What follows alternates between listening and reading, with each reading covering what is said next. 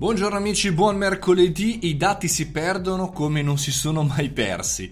Questo potrebbe essere l'articolo, il titolo dell'articolo di un giornale di oggi o di questi mesi, anzi direi di questi ultimi anni, perché da un certo punto di vista siamo sempre stati abituati a pensare che i dati online non vengono mai persi, no? che sono in cloud, che sono salvati, che sono ridondati, come dicono quelli bravi, cioè che sono sempre a disposizione. Bene, allora ci sono una serie di lezioni nella storia dell'internet che in realtà smentiscono questa affermazione. Ce ne sono tante, eh, tante dai, dai, vecchi siti online a quella, diciamo, forse un po' più recente che riguarda un social media, che è MySpace.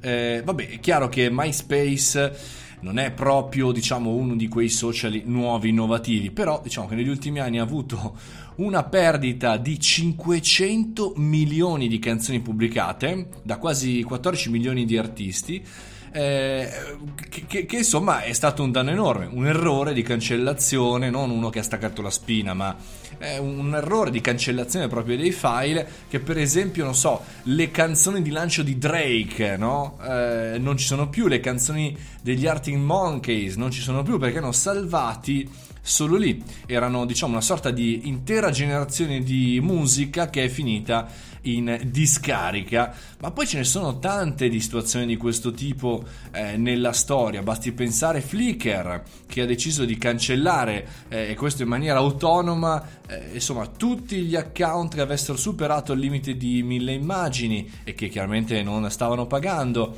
Eh, insomma, ci sono tantissime situazioni nella eh, storia, però abbiamo sempre in mente che eh, nulla, che sarà sempre tutto salvato, sempre a tutte le parti, dimenticandoci però che una qualvolta eh, diciamo questi social, queste piattaforme diventano meno interessanti, cioè non sono più diciamo i social di grido, passa qualche anno, diminuiscono gli investimenti, diminuiscono i finanziamenti, diminuiscono l'attenzione e si perdono. È stato così per 8 milioni di pagine su Cities, io me lo ricordo eh, un po' di anni fa, e anche 15 anni delle enciclopedie, magari qualcuno se la ricorda, la in carta, eh, oppure centinaia di milioni di account su Friendster, insomma, tutte quelle situazioni in cui all'epoca sembravano essere il Facebook, oppure meglio ancora l'Instagram, oppure ancora il TikTok di oggi, cioè quella, eh, quell'applicazione, quella startup, quel social